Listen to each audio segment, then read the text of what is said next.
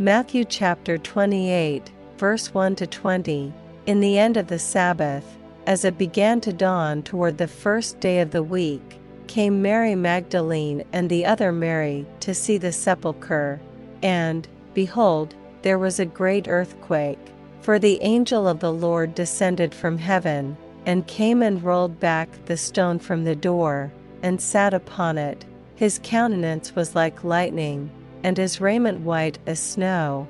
And for fear of him the keepers did shake, and became as dead men, and the angel answered and said unto the women, Fear not ye, for I know that ye seek Jesus, which was crucified, he is not here, for he is risen, as he said.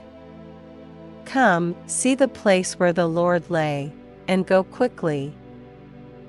And tell his disciples that he is risen from the dead, and, behold, he goeth before you into Galilee, there shall ye see him, lo, I have told you.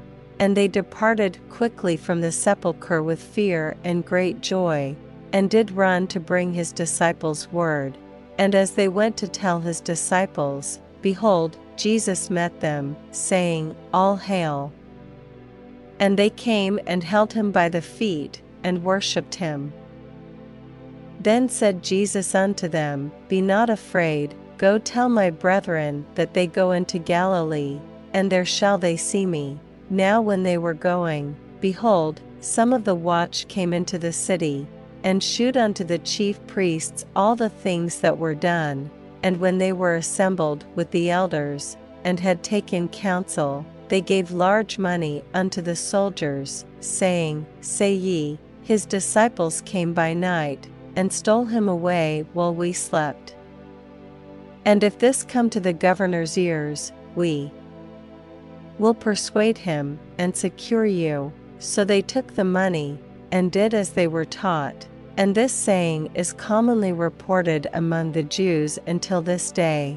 Then the eleven disciples went away into Galilee, into a mountain where Jesus had appointed them, and when they saw him, they worshipped him, but some doubted. And Jesus came and spake unto them, saying, All power is given unto me in heaven and in earth.